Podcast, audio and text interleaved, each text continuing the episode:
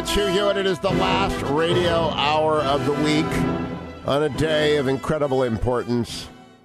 Game 3 of the World Series tonight in Chicago. Josh Tomlin, the little cowboy, will take the mound. I'm joined by Dr. Larry Arnn, who, in addition to being the president of Hillsdale College, my interlocutor on these, the Hillsdale Dialogues, and you can find out everything about Hillsdale College at hillsdale.edu, and everything about the Hillsdale Dialogues, which are 4 years now in their breadth and depth, at hughforhillsdale.com. hughforhillsdale.com. Binge listen your way through Western civilization. Dr. Arnn is not only those things and the leader of a great seminar on totalitarianism, he is a baseball man, and has previously revealed he is an Indians fan. And I believe that you have been enjoying my David Axelrod bipartisan baseball ball moments. It's a good thing that we have sport, isn't it, that we can agree on. Didn't the Greeks lay down their endless wars, at least for a period of time in the ancient days, to partake in sport, Dr. Arnn? Yeah, during the original Olympic Games, people were at war, death grip with each other, would stop and go to the games, and they were a proxy for the wars. Sport is a proxy both for war and politics. Baseball is the most perfect proxy for American politics, by the way. It's just a wonderful thing. Expand on that for just a moment. Expand on that. Well, so most sports are attacking a point. It's like war, right? Football and basketball and soccer, and they're wonderful things, right? Baseball is not like that. Baseball moves in circles. The circle is the perfect shape. Baseball touches infinity because there's no standard size for the ultimate length of a field. It's infinite as to space, and it's also infinite as to time. There's no clock. They're thinking about introducing some minor clocks, and I'm not at all sure I'm for that. I'm against it. Baseball is something to tend to while you're doing something else. Yeah, I am against it. I am fully against it, even though I had to suffer through Mike Hargrove as the manager of the Indians, the human rain delay, as he was called by Tom Hanks the other night. And it's a batter. He would infinitely adjust in the batter box. So I got through that. Nevertheless, you mentioned to me that George Washington, I did not know this, George Washington played a form of baseball. There's a biography, big fat one, of George Washington by a man named Harrison Clark, called All Cloudless Glory. It's 3 volumes long. And he mentions in there that George Washington played rounders, which is the precursor to baseball. And just think of the importance. First of all, baseball, it's almost pure that everybody acts individually. The pitcher throws, then the hitter hits, then the fielder fields, right? And the runner runs, right? So it looks like individual performances, but we who really understand or love baseball enough to pay attention to it, we know that teams are what win baseball games. So that makes it just like American politics. It does. It does. And that would make the Indians Lincoln. They might be. I think so. And the Cubs, I could only say Millard Fillmore. I mean, do we say James Buchanan? Who are they trying to wreck the Indians' dream and destroy the union of perfect synchronicity in Cleveland in 2016? Because, you know, if this is not partisan. I'm just making you're the nonpartisan head of Hillsdale College. But if Donald Trump were to win, the Cavaliers will have won before his nomination, which occurred in Cleveland, and the Indians will have won after his nomination, and I assume the inaugural will be moved to the lakefront. That would be as great an act, well, it wouldn't be, but it would be almost as great an act as Reagan moving it around to the other side of the White House so he could take in his very great first inaugural a tour with us of the monuments and of Arlington Cemetery. Was a great speech. That was a great speech. Very great man. Now, let me turn to Brave New World, because people were mad at me last week. I took a week off because I was in Vegas for the debates, and I explained to them occasionally Dr. Arnn has to do something or I have to do something. We can't do the Hillsdale Dialogue, and they will have nothing of it. I am flogged on the Internet for not having Dr. Arnn, and I am flogged relentlessly for not having Dr. Arnn. So would you, for the new listener, we just picked up Charleston and a couple other places, tell them about the totalitarianism seminar you are leading, and we are in the third book of that series, Brave New World. We began with 1984, and then we went to Darkness at Noon, and it's fascinated a lot of people. Brave New World by Aldous Huxley is now our book, but tell them about the seminar overall. Something happened in the 20th century that is amazing and wonderful and fearsome, and that is a new kind of tyranny emerged, and the word totalitarianism was invented to describe it. And it differs from the old tyranny. Tyranny is an old word that just means the rule of one person in his own interest instead of the public interest. It's a very vile and terrible thing in the classical world, and it is destructive of human excellence. In fact, it perpetuates itself by that. Totalitarianism differs from it in two respects. One is it's much more comprehensive and intense. And it uses the tools of modern science to do that. It means that every conversation can be heard. It means that children are conscripted as spies against their parents, and the upbringing of the children is essentially taken away from the parents. It means that there's no privacy. There's no place to be alone. It means that in 1984, for example, the worst crimes are thought crimes, and the look on your face and your body language is observed and parsed out, and to be arrested is to be guilty. So there's that. Modern science makes that possible.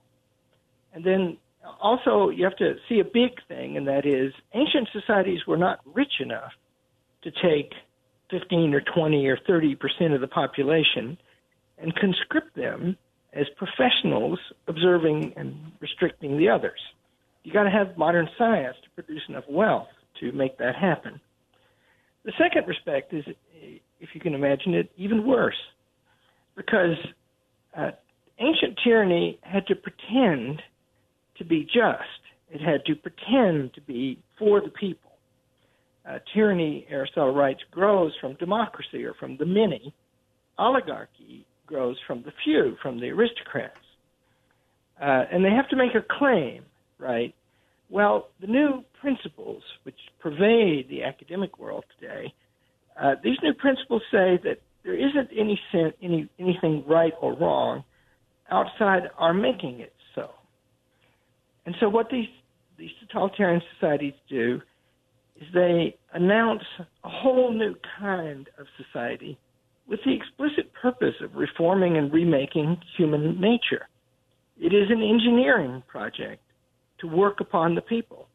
And its justification is itself. And novelists have been trying to anticipate its contours, or at least its great dilemmas, and that brought us to 1984, then Darkness at Noon. Darkness at Noon, a look backwards at the birth of totalitarianism. 1984, a look forward, as was Brave New World, which was actually written before either of them. And we pick up there, and last week we talked about the hatching of babies and the moving of science. Really is chilling, actually, to step back and look at how science now pervades everything. I sent you a blog post earlier about sabermetrics, the science invasion of baseball, and the author writes about how that's actually moved into every single thing that we do.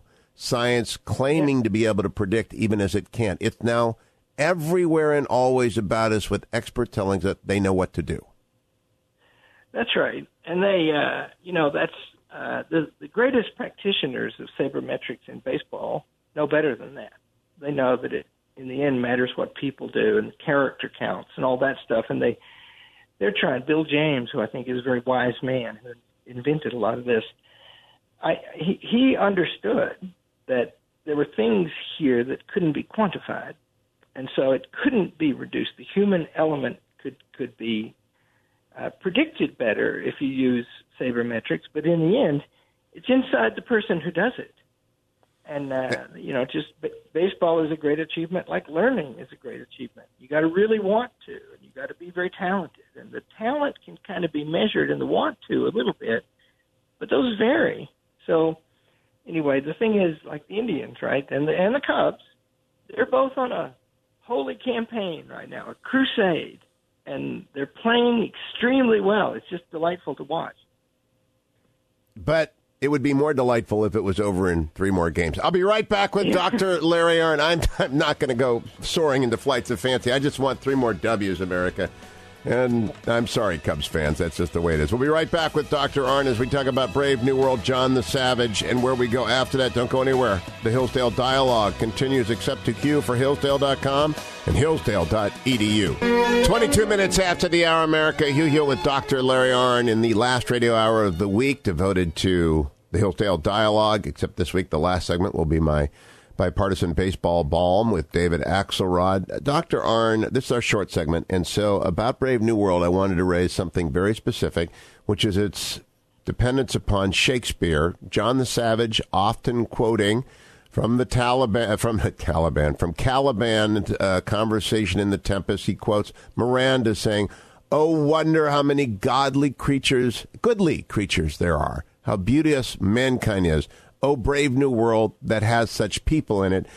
Huxley stole the "Oh, Brave New World," an ironic twist. She was waxing about the good, not about Caliban. And I had to go back and reread the Tempest stuff and listen to our dialogue to get ready for this. And I'm fascinated that the Brave New World is so dependent upon the Shakespeare within it. Well, there are a few books, several, Shakespeare most prominent, that constitute the alternative to the Brave New World and to the other kind of society they show in there, which is a savage reservation where people live, in huts with dirt floors and don't have running water and all that. Those are the two kinds of society that are presented. But there's a third hinted at, and it actually lives in the safe of the world controller, Mustafa Mond. And he is an interesting man. He's an educated man. In some sense, he's an unhappy man. But he keeps those great books like Shakespeare in his safe, locked up, although he's sometimes indiscreet and mentions this fact. And he himself, there are two people who quote Shakespeare in this book, and one of them is the Savage, and the other is Mustafa Mond. Mond, yeah. Now, the Savage, who is, it turns out that his mother was a citizen of Brave New World, a Beta Plus. It's a very strict caste system. Her name is Linda. And she goes on a trip to the reservation like a tourist trip. It's hard to get to go if you get to go. And she got to go, and she's lost in a rock slide there, and she's cut off. And then in a second important accident, it's discovered that she's pregnant. That's the worst abomination. It's pornography and smut in Brave New World. Is any talk of family, babies, having babies by the natural means, fatherhood, but above all, motherhood. That's the most pornographic thing to say. Yep. People are embarrassed when it's mentioned. So she has a baby coming, and that's because she failed in her contraceptive regimen. And that's a grave ill. And so she was ashamed to go back to the Brave New World. She could have just identified herself to the warden of this reservation. And she's ashamed, and so she has the baby. And now this baby is raised. And the Savage, he's called John, he's raised sort of in both worlds. He grows up in this tribal society, but he has this mother who teaches him things about Brave New World. And then here comes a third accident. It turns out there were some old books in this hut where he grew up. We don't know how they got there. There aren't many, but they turned out to be really good ones. Important ones, and, yeah. And Shakespeare is among them. And so he's the only person alive, except Mustafa Mond, whom we meet, who grows up reading Shakespeare. And so he is a member of two societies that are presented there. He's a member of the Savage tribe. He takes a code of honor from them that is adapted by Shakespeare, and he's a member of that world that lives in the safe in Mustafa Mond's office, and he is not a member. He's never fully. The savage is also a man without a home. He's never at home in the reservation because he's an outsider, and he's treated like that. And he's never at home in Brave New World because it offends both his sense of honor and his sense of civilization, which includes reverence for women and unwillingness to have sex with them out of wedlock, which is a prime violation of the code of Brave New World. It includes a natural law sort of conscience. It's fascinating. Don't go anywhere, America. Dr. Arnn, we'll be back on the Hillsdale Dialogue. Welcome back, America. It's Hugh Hewitt, third and final segment of today's Hillsdale Dialogue, last radio hour of the week with Dr. Larry Arnn or one of his colleagues from Hillsdale College, the Lantern of Light in the North, the beacon of all that is right and true in America. You can read everything about Hillsdale at hillsdale.edu. They have many free, absolutely free online courses. If you sign up for Imprimus, it's their monthly speech digest. They will send it to you absolutely free of charge. It goes to millions of people each month. It's the literate core of the Republic receives Imprimus, and you ought to be one of them. And all of our dialogues about matters great in the civilization of the West are collected at hughforhillsdale.com. Going back, and you can binge listen to 4 years ago. We have accumulated them. We are now following Dr. Arnn's seminar on totalitarianism. Our last few minutes talking about Brave New World. It's a novel. I don't want to give away the end. I want people to work for themselves to get to the end if they want to. But Dr. Arnn, which book do we turn to next in your seminar? Well, we're going to read That Hideous Strength by C.S. Lewis, another of these four totalitarian novels. It is such a good book. Wow. Every time I'm we're all whipped by storms in my class. The class is fantastic, and from my point of view at least. And we always think the book that we're reading right now is the best of them all. so we're right now. I'm of the conviction that C.S. Lewis's book is the greatest book. I think it is. It is very good. Although Darkness at Noon has provoked many people who had never heard of it, picked it up, or remembered it to go and do so. I don't know that they'll do so about Brave New World or 1984 because they're more familiar, but they ought to go read That Hideous Strength before we begin next week.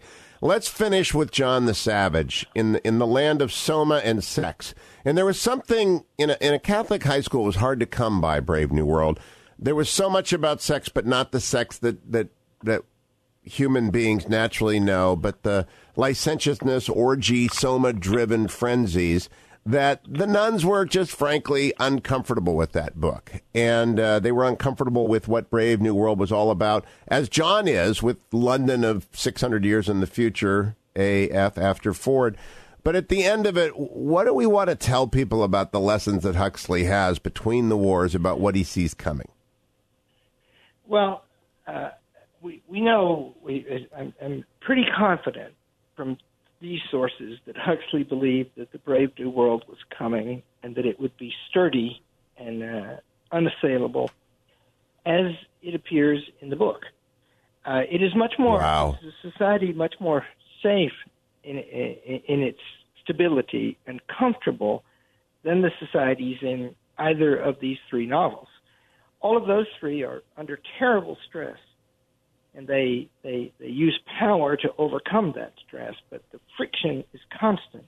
In Brave New World, the action of it is all around an experiment that the world controller, Mustafa Mond, introduces to see what will happen. He's very sure that the society will be sturdy, and it is. Huxley wrote to Orwell that he thought that his prediction, Orwell who wrote 1984, was much more likely to result, that pleasure would be a superior mechanism to corrupt people than pain. And in his preface, written 20 years later to Brave New World, where he criticizes the book and says how he would write it again if he wrote it again, he also says that he thinks that this is where we're going. That is that in a world where science can take care of everything for us, we can have whatever we want, we will lose our humanity. And our humanity is what? It's dealing with a universe in which we have knowledge of the universe that is divine in its operation, and yet in which we have mortal bodies that have pain and face death. And in Brave New World, they attempt to overcome all of the bad things by pleasure, and they do successfully from the point of view of the novel.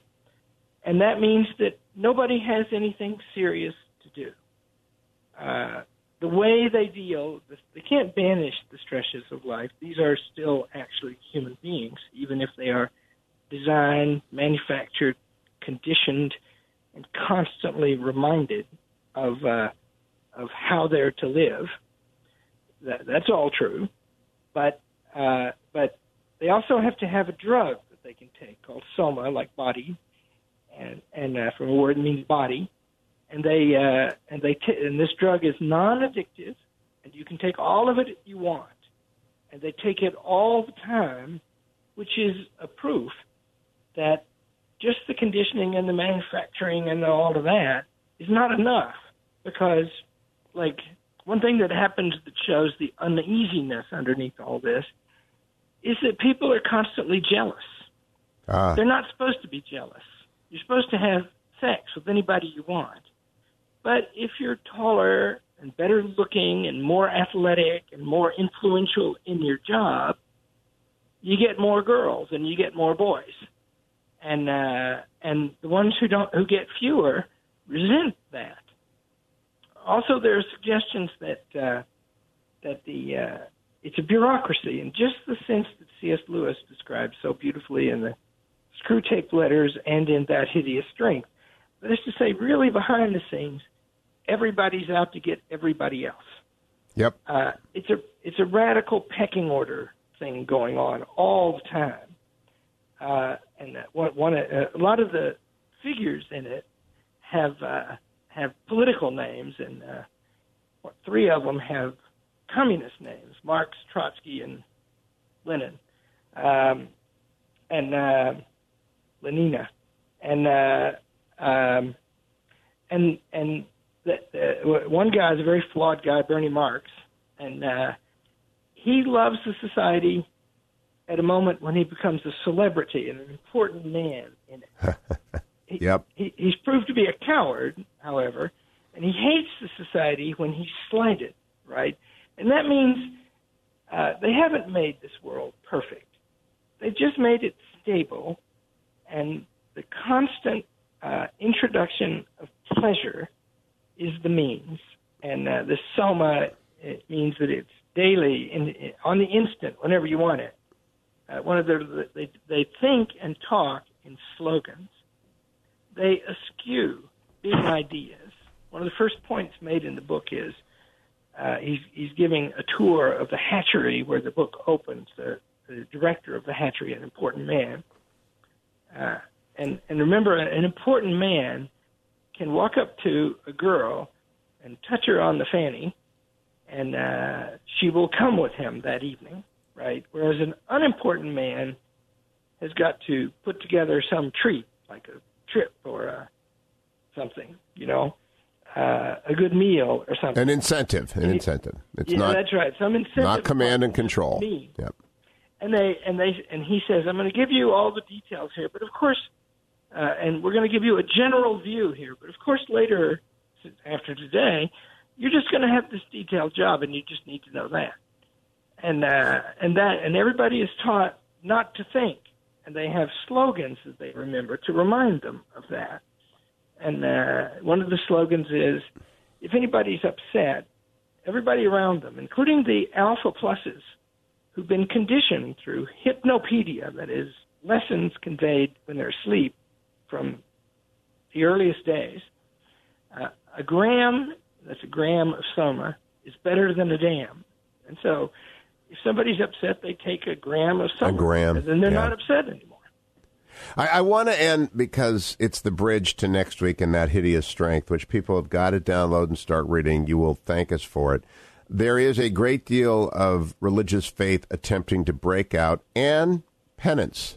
Sometimes in the classic understanding of penance, self-flagellation from the desert fathers and in fact we see it now in Islam on the annual pilgrimages to the various shrines in Iraq that we have grown accustomed to. That there's a lot of religion trying to break through in Brave New World unsuccessfully, Larry. They've gotten rid of it. That's right.